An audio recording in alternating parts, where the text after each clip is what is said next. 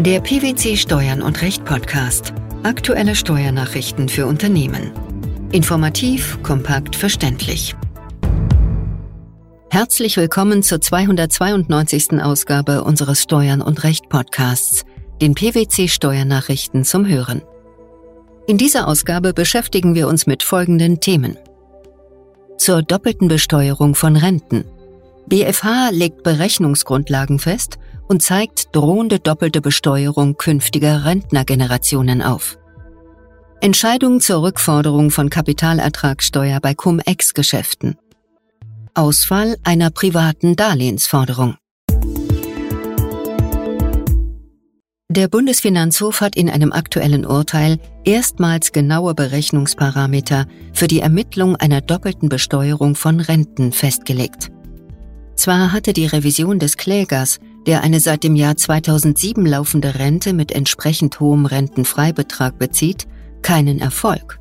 Allerdings ergibt sich auf der Grundlage der Berechnungsvorgaben des obersten Finanzgerichts, dass spätere Rentnerjahrgänge von einer doppelten Besteuerung ihrer Renten betroffen sein dürften. Was ist der Grund dafür? Dies folgt daraus, dass der für jeden neuen Rentnerjahrgang geltende Rentenfreibetrag mit jedem Jahr kleiner wird. Er dürfte daher künftig rechnerisch in vielen Fällen nicht mehr ausreichen, um die aus versteuertem Einkommen geleisteten Teile der Rentenversicherungsbeiträge zu kompensieren. Welcher Sachverhalt war im vorliegenden Fall gegeben? Im Streitfall war der Kläger während seiner aktiven Erwerbstätigkeit überwiegend selbstständig als Steuerberater tätig. Auf seinen Antrag hin war er in der gesetzlichen Rentenversicherung versicherungspflichtig. Er zahlte seine Rentenbeiträge größtenteils aus eigenem Einkommen. Dabei konnte er diese Aufwendungen nur begrenzt als Sonderausgaben abziehen, also nur zum Teil steuerlich absetzen. Seit 2007 erhält der Kläger eine Altersrente.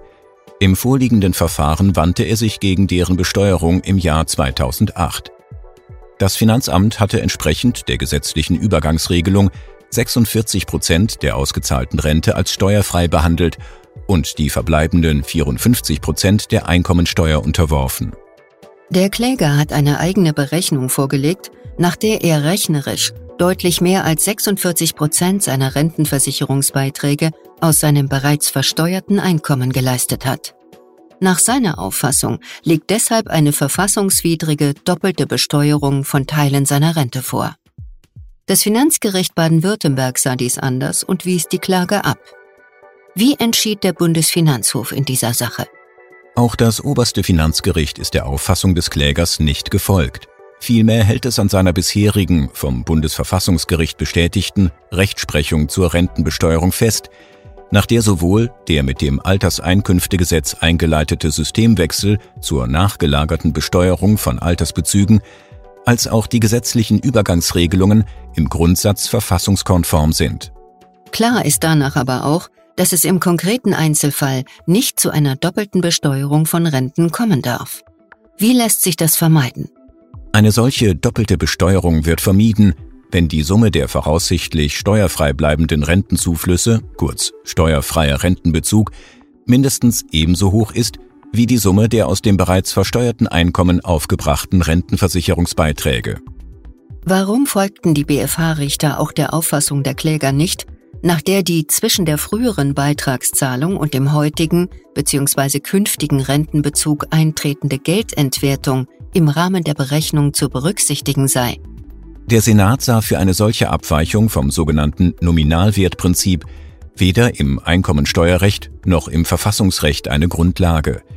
Infolgedessen können Wertsteigerungen der Renten, unabhängig davon, ob sie inflationsbedingt sind oder eine reale Erhöhung darstellen, besteuert werden.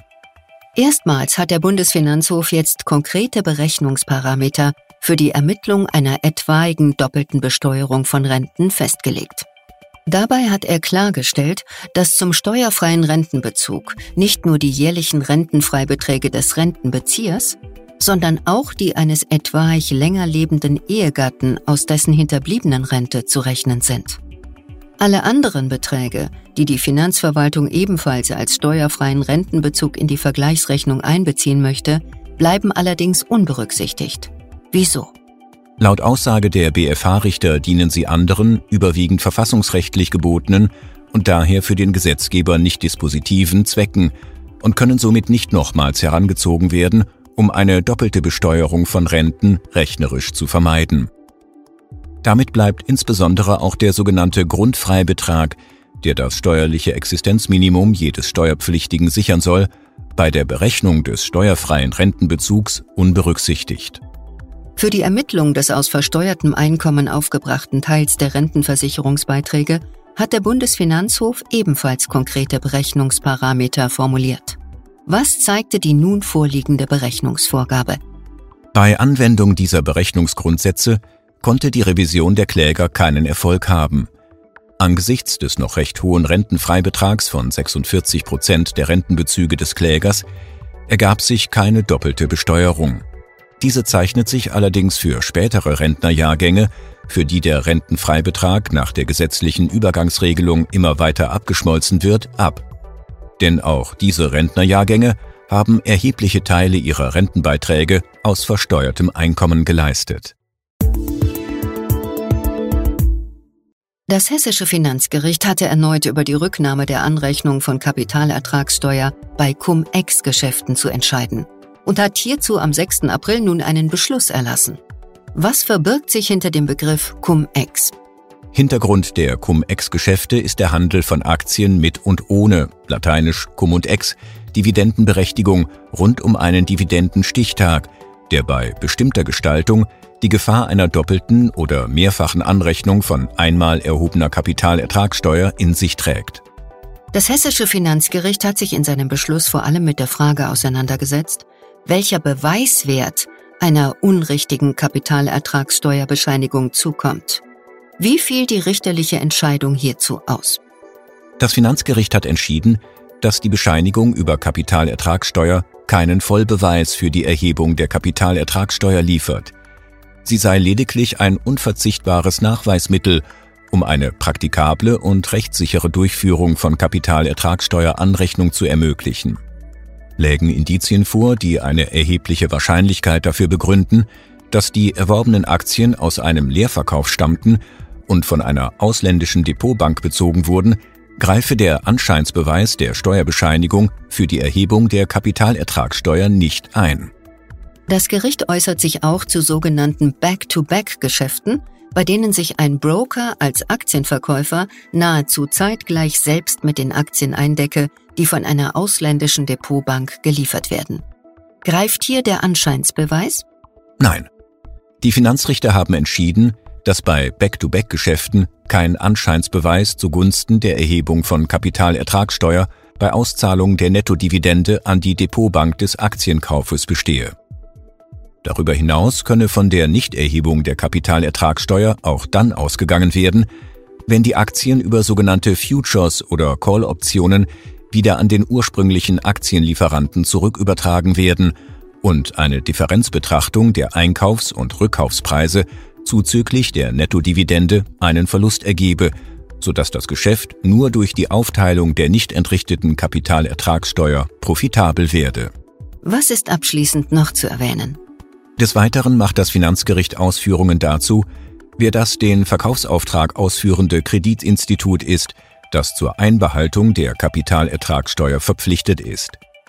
Die Entscheidung erging im Wege des einstweiligen Rechtsschutzes. Der Beschluss ist laut dem Finanzgericht rechtskräftig. Für die steuerliche Berücksichtigung des Verlusts aus dem Ausfall einer privaten Kapitalforderung muss endgültig feststehen, dass der Schuldner keine weiteren Zahlungen mehr leisten wird. Dies hat der Bundesfinanzhof in einem am 17. Juni veröffentlichten Urteil entschieden. Welcher Sachverhalt lag zugrunde? Die klagenden Eheleute gewährten einer GmbH, deren Alleingesellschafter und Geschäftsführer der Ehemann war, im Januar 2012 ein Darlehen. Die Hausbank riet der GmbH im März 2012 zu einer Umschuldung. Im Dezember 2012 gewährte die Hausbank den Klägern einen Kredit, welcher als Gesellschafterdarlehen dienen sollte. Im Juni 2013 gewährten die Kläger der GmbH ein weiteres Darlehen. Zum 31. Dezember 2014 wurde die GmbH aufgelöst. Die beiden Darlehen wurden nicht vollständig an die Kläger zurückgezahlt. In ihrer Einkommensteuererklärung 2014 machten die Kläger für den Kläger einen Auflösungsverlust im Sinne des Paragraphen 17 Einkommensteuergesetz geltend. Aus welchem Grund? Sie vertraten die Ansicht, dass bei der Verlustberechnung die beiden nicht zurückgezahlten Darlehen als nachträgliche Anschaffungskosten der GmbH-Beteiligung des Klägers zu berücksichtigen seien. Die Darlehen seien erforderlich gewesen, um den Kapitalbedarf der unterkapitalisierten GmbH mit Fremdmitteln abzudecken. Ob ein Darlehen eigenkapitalersetzenden Charakter habe, sei nach der Einführung des Gesetzes zur Modernisierung des GmbH-Rechts und zur Bekämpfung von Missbräuchen vom 23. Oktober 2008 nicht mehr erheblich. Das beklagte Finanzamt folgte dieser Berechnung nicht.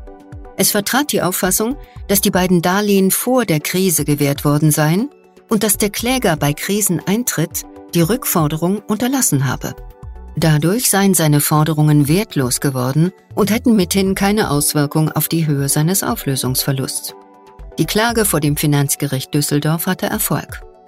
Wie beurteilte der Bundesfinanzhof den Fall? Die obersten Finanzrichter haben die Revision des Finanzamts als unbegründet zurückgewiesen. Der endgültige Ausfall einer Kapitalforderung in der privaten Vermögenssphäre führt nach Einführung der Abgeltungssteuer zu einem steuerlich anzuerkennenden Verlust gemäß Einkommensteuergesetz. Für die Berücksichtigung des Verlusts aus dem Ausfall einer privaten Kapitalforderung muss endgültig feststehen, dass der Schuldner keine weiteren Zahlungen mehr leisten wird.